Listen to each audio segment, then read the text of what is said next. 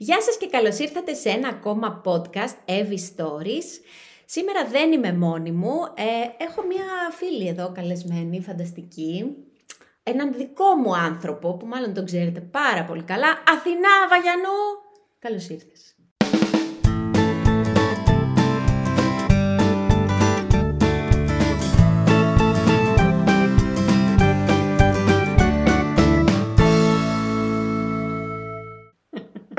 Γεια σας.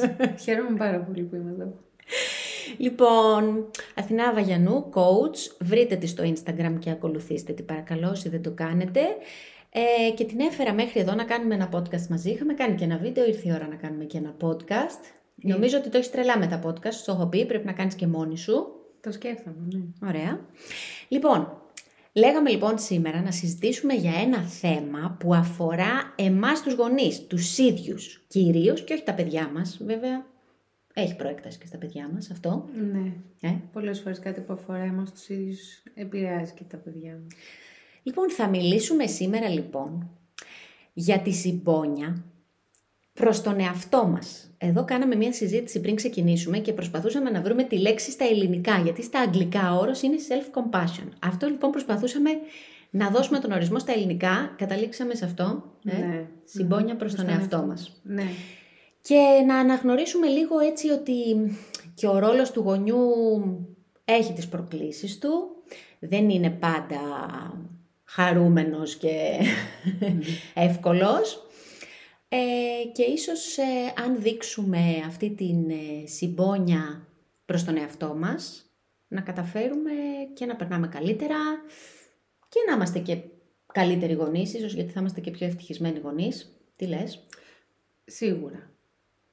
Καταρχήν δείχνοντας συμπόνια προς τον εαυτό μας, είναι το πρώτο δείγμα ότι μπορούμε να δείξουμε συμπόνια και στα παιδιά μας.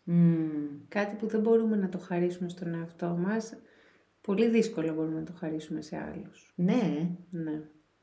Αυτό είναι πολύ ενδιαφέρον που λες. Βέβαια, ξέρεις, σκέφτομαι καμιά φορά, όταν προσπαθώ λίγο να καταλάβω κι εγώ ίδια τι είναι αυτή η συμπόνια προς τον εαυτό μας, καταλήγω ότι αυτό που κάνουμε σε έναν πολύ αγαπημένο μας άνθρωπο όταν περνάει δύσκολα, είναι αυτό που τελικά δεν κάνουμε στον εαυτό μας. Δηλαδή στη φίλη σου, την κολλητή που περνάει μια δύσκολη στιγμή, θα είσαι εκεί, θα τη σταθείς, θα κατανοήσεις. Είναι αυτό που λείπει από μας. Σωστά? Ναι. Η δική μου η άποψη τώρα σε αυτό το θέμα είναι ότι όταν δεν μπορείς να δείξεις συμπόνια, και τι είναι η συμπόνια στην πραγματικότητα? Μπράβο, για πες. Η αποδοχή του...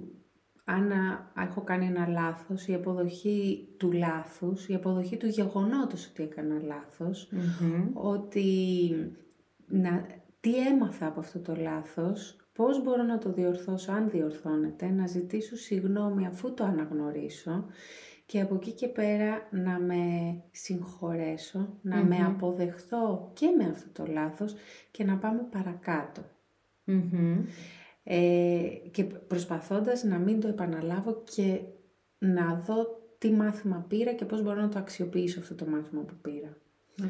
Όταν λοιπόν ένας άνθρωπος δικός μας περνάει μια δύσκολη φάση της ζωής του και εμείς θέλουμε να του σταθούμε, αν δεν μπορούμε, δεν έχουμε μάθει να στεκόμαστε στον εαυτό μας σε αντίστοιχες καταστάσεις, οι πιθανότητες είναι ότι και στον άνθρωπο αυτό που θα δώσουμε, ίσως είναι κάτι διαφορετικό, αλλά δεν είναι συμπόνια. Μπορεί να είναι λύπη, μπορεί να είναι ήκτος, μπορεί να είναι ανθρωπιά. Αλλά θεωρώ ότι για να μπορέσεις ακόμα και στο παιδί σου ή σε έναν φίλο σου να δείξεις έμπρακτα συμπόνια, δηλαδή ενσυναίσθηση μαζί με πράξη, ενσυναίσθηση μαζί με βοήθεια είναι στην πραγματικότητα η συμπόνια, πρέπει να μπορείς να τη δείξεις αρχικά στον εαυτό σου. Σε εμάς τους γονείς, γιατί... Ίσως όλους τους ανθρώπους, εγώ νομίζω στους γονείς ακόμα περισσότερο, επειδή είναι και ένας ακόμα ρόλος που πρέπει να τον κάνει, μας έχουν μάθει ότι πρέπει να τον ασκήσουμε σωστά. Γιατί μας είναι τόσο δύσκολο να δείξουμε συμπόνια στον εαυτό μας? Το ταυτίζουμε με αρνητικές πεποιθήσεις. Ναι. Να φέρουμε και ένα παράδειγμα. Ναι, για πες μου. Αν υποθέσουμε ότι κάνω κάποιο λάθος, περνάω μια δύσκολη φάση με τα παιδιά μου, είναι σε μια ηλικία που έχει πολλές, ας πούμε, προκλήσεις, η καθημερινότητά μου είναι δύσκολη. Μας είναι δύσκολο να αποδεχτούμε αυτή την κατάσταση και να αισθανθούμε ότι πράγματι περνάω δύσκολα, δεν είμαι χαρούμενος αυτή την περίοδο, και να κάνουμε όλα αυτά τα βήματα που είπες εσύ πριν, για να φτάσουμε στο σημείο λοιπόν να δούμε αν μπορούμε να το αλλάξουμε αυτό. Δηλαδή αρχίζουμε το αυτομαστίγωμα, αυτό εννοώ. Ναι, αυτό έχει πολύ να κάνει με τι εικόνα και τι πεποίθηση έχουμε εμείς για το ρόλο του γονιού. Mm-hmm. Έχει πολύ να κάνει με το πώς πιστεύω εγώ ότι πρέπει να είναι μια μαμά ή ένας μπαμπάς, αντίστοιχα. Έχει πολύ να κάνει με το πόσο αποδέχομαι να είμαι ευάλωτη απέναντι στα παιδιά μου, πόσο αποδέχομαι να είμαι αδύναμη, πόσο αποδέχομαι να κάνω λάθος, πόσο μου το επιτρέπω. Άρα λοιπόν, αν είμαι ένας άνθρωπος που δεν μου επιτρέπω να είμαι ευάλωτη, δεν μου επιτρέπω να είμαι αδύναμη, δεν μου επιτρέπω να είμαι κουρασμένη, δεν το αποδέχομαι αυτό για τον εαυτό μου, τότε δεν μπορώ να μου δείξω συμπόνια όταν αυτό συμβαίνει. Μάλιστα. Και αρχίζει η αυτοκριτική, το αυτομαστίγωμα, η σύγκριση με άλλους γονείς. Που όταν συγκρινόμαστε με κάποιον, δεν έχουμε όλο του το πακέτο. Ακριβώς. Βλέπουμε μια στιγμή του. Ακριβώς. Γνωρίζουμε ένα κομμάτι του. Συνήθως δεν ξέρουμε καν τι γίνεται στο σπίτι του. Ακριβώς. Εμείς νομίζουμε λοιπόν ότι έχουμε όλη την εικόνα. Συγκρινόμαστε με την άλλη τη μαμά ή τον άλλο τον μπαμπά, που στα δικά μας μάτια τα κάνει τέλεια, αντέχει περισσότερο, έχει πολύ ωραίες ιδέες, είναι πάντα χαρούμενος, είναι πάντα ήρεμος. Στα 10 λεπτά που τον βλέπουμε, στη μία ώρα που τον βλέπουμε, τα βγάζουμε στα συμπεράσματα. Και έτσι για τον εαυτό μας έχουμε πολύ περισσότερες απαιτήσεις.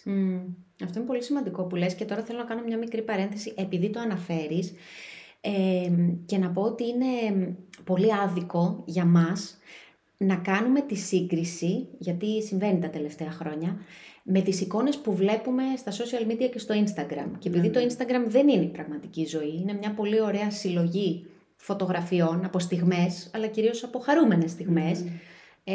Το λέω όσες φορές μου δοθεί ευκαιρία, μην κάνετε αυτή τη σύγκριση, είναι πολύ άδικο για όλους μας. Ναι. Συμφωνείς? Απόλυτα. Συμφωνώ, τα social media υπηρετούν ένα ρόλο συγκεκριμένο. Το Instagram έχει το δικό του ρόλο. Η χρήση που κάνει κάθε ένας από εμάς στο Instagram είναι συγκεκριμένη. Δεν έχουμε το συνολικό πακέτο και τη συνολική εικόνα της ζωής αυτών των ανθρώπων.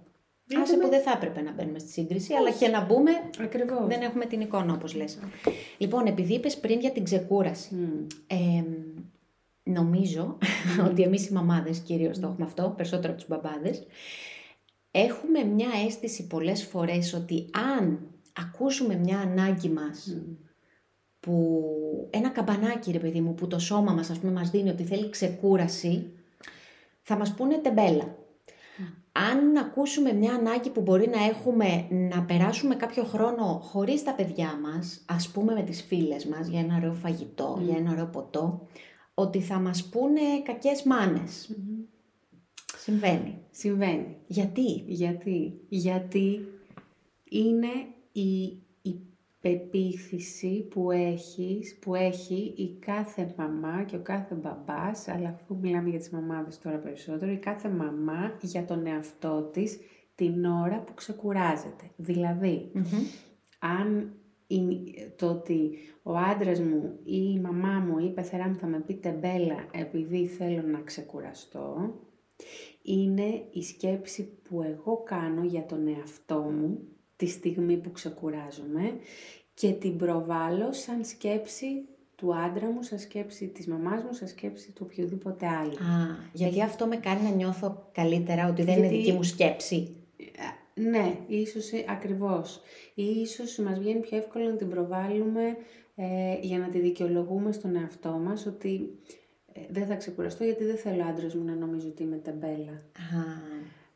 Στην πραγματικότητα εσύ το νομίζεις. Γιατί πρόσεξέ με, αν εσύ δεν νόμιζες ότι είσαι τεμπέλα τη στιγμή που ξεκουράζεσαι, δεν θα πήγαινε καν το μυαλό σου στη σκέψη αυτή. Όπως αν έχεις τη βρύση και πίνεις νερό επειδή διψάς, Και δεν σκέφτεσαι ότι θα σε πούνε, δεν ξέρω τι μπορεί να σου πει κανείς, λέμαργη ή δεν ξέρω τι, επειδή διψάς και πίνεις νερό. Απλά ανοίγεις τη βρύση και πίνεις νερό, γιατί είναι μια φυσική ανάγκη. Και την ικανοποιείς. Και την ικανοποιείς. Και είσαι εντάξει μετά, είσαι καλά, δεν μένεις με τη δίψα. Με την ίδια φυσικότητα θα ξεκουραζόσουν.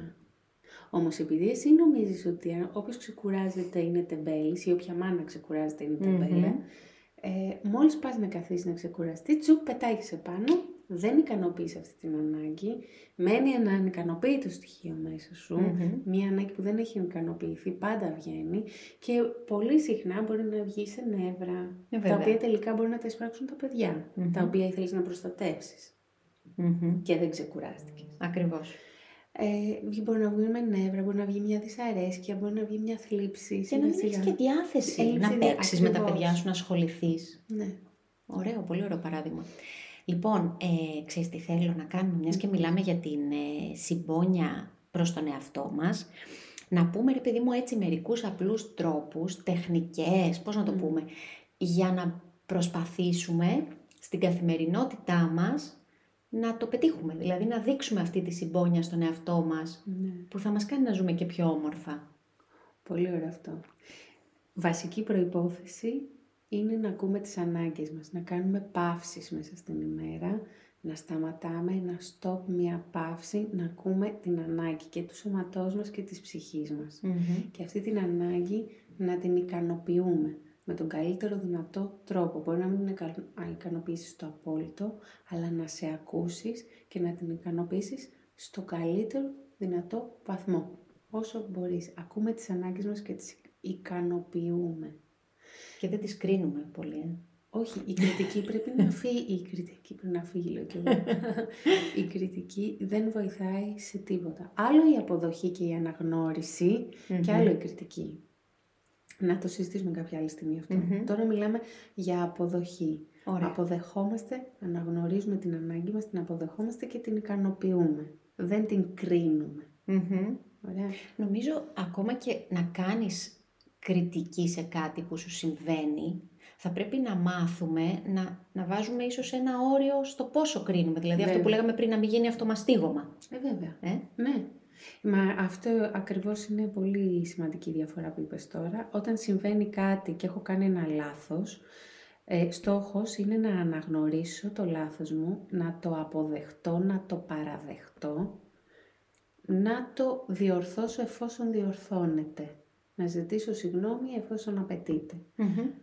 Αυτό φτάνει μέχρι ένα σημείο. Μετά τα άλλα είναι περιτά. Η κριτική, η υπερβολική, θα νιώσεις θλίψη, αλλά η υπερβολική θλίψη, το να μην ξανασχοληθείς με αυτό το θέμα επειδή μια φορά κάνεις λάθος, ας πούμε, και πολλά άλλα. Έχει μετά καταστροφικές επιπτώσεις. Και γίνεται αιμονή λίγο. Ναι, και σε περιορίζει και πάρα πολύ. Γιατί αν για κάθε λάθος που κάνεις δεν ξανατολμάς, φαντάζομαι πόσα πράγματα δεν θα κάνεις. Προφανώς, γιατί είμαστε άνθρωποι και κάνουμε λάθη. Νομίζω από εκεί ξεκινάει λίγο η συμπόνια για τον εαυτό μας. Δηλαδή πρέπει να αποδεχτούμε ότι είμαστε άνθρωποι. Και οι άνθρωποι είναι ατελείς οργανισμοί. Ναι, εξαιρετικά το είπες τώρα. Σε ευχαριστώ πάρα πολύ. Τι ωραία. Λοιπόν, άρα λοιπόν, αυτά να τα βάλουμε έτσι, να τα ξαναπούμε για να το κλείσουμε. Άρα να αναγνωρίζουμε, να ακούμε τις ανάγκες μας. Η κριτική, η αυτοκριτική να είναι επικοδομητική, ας πούμε, να φτάνει μέχρι ένα βαθμό. Ναι, εγώ θα επιμείνω λίγο στην αποδοχή, στη λέξη αποδοχή και αναγνώριση και να φτάνει ακριβώς ως ένα βαθμό που είναι επικοδομητικός και που μπορεί να μας βοηθήσει να μην το επαναλάβουμε, να γίνουμε καλύτεροι κτλ.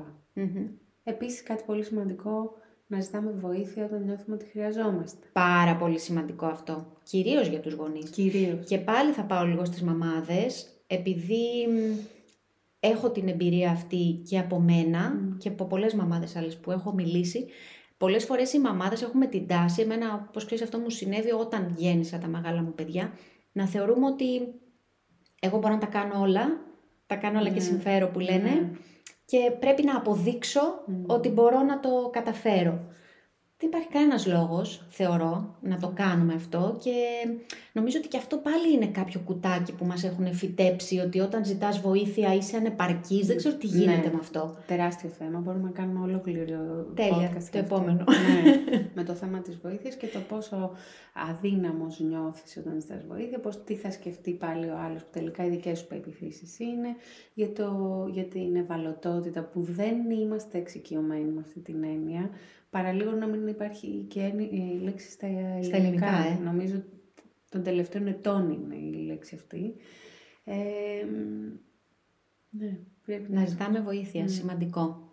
Ωραία, νομίζω τα σημαντικότερα τα είπες. Και όταν περνάμε μια δύσκολη φάση, όταν περνάμε μια δύσκολη περίοδο, την αναγνωρίζουμε, την αποδεχόμαστε και βλέπουμε τι ανάγκη έχουμε για να την διαχειριστούμε. Έχουμε ανάγκη από βοήθεια, ζητάμε βοήθεια. Έχουμε ανάγκη από γνώση, ψάχνουμε τη γνώση.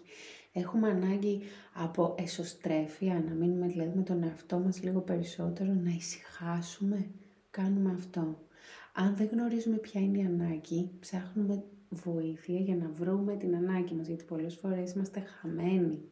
Είμαστε χαμένοι σε έναν κικαιώνα γεγονότων και μπορεί να χάνουμε την επαφή με τον εαυτό μας και το ποια είναι η ανάγκη μας. Να ρωτήσουμε κάποιον να μας βοηθήσει να δούμε τι είναι αυτό που πραγματικά έχω ανάγκη. Μπορούν να μας βοηθήσουν οι άνθρωποι, οι ειδικοί, ανάλογα με το πόσο σοβαρή ή πόσο δύσκολη είναι η κατάσταση που περνάμε. Πολύ ωραία. Τέλεια. Νομίζω το καλύψαμε το θέμα έτσι σύντομα. Μπαμπαμ. Σε ένα γρήγορο podcast. Σε ένα γρήγορο, ναι. Ό,τι χρειαστείτε, είμαστε εδώ να λύνουμε απορίες. Στη διάθεσή μας. Πάντα. Τέλεια.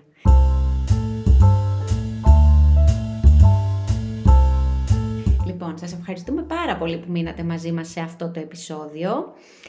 Σε περιμένω, και για άλλα podcast. Σας ευχαριστώ πάρα πολύ, Δάκη. Ναι, εμένα μου αρέσει πολύ. Θα είμαι εδώ. Άντε να κάνω εγώ έτσι εδώ πέρα μια... Δεν ξέρω πώς να πω, ότι πρέπει να ξεκινήσεις κι εσύ μια δήλωση, να υποσχεθώ εγώ για σένα, δεν ξέρω. Θα ξεκινήσω. Σου πάνε πολύ. Ευχαριστώ πάρα πολύ. Ευχαριστώ, να είστε καλά. Τα λέμε στο επόμενο επεισόδιο. Σας ευχαριστούμε πάρα πολύ. Καλή συνέχεια.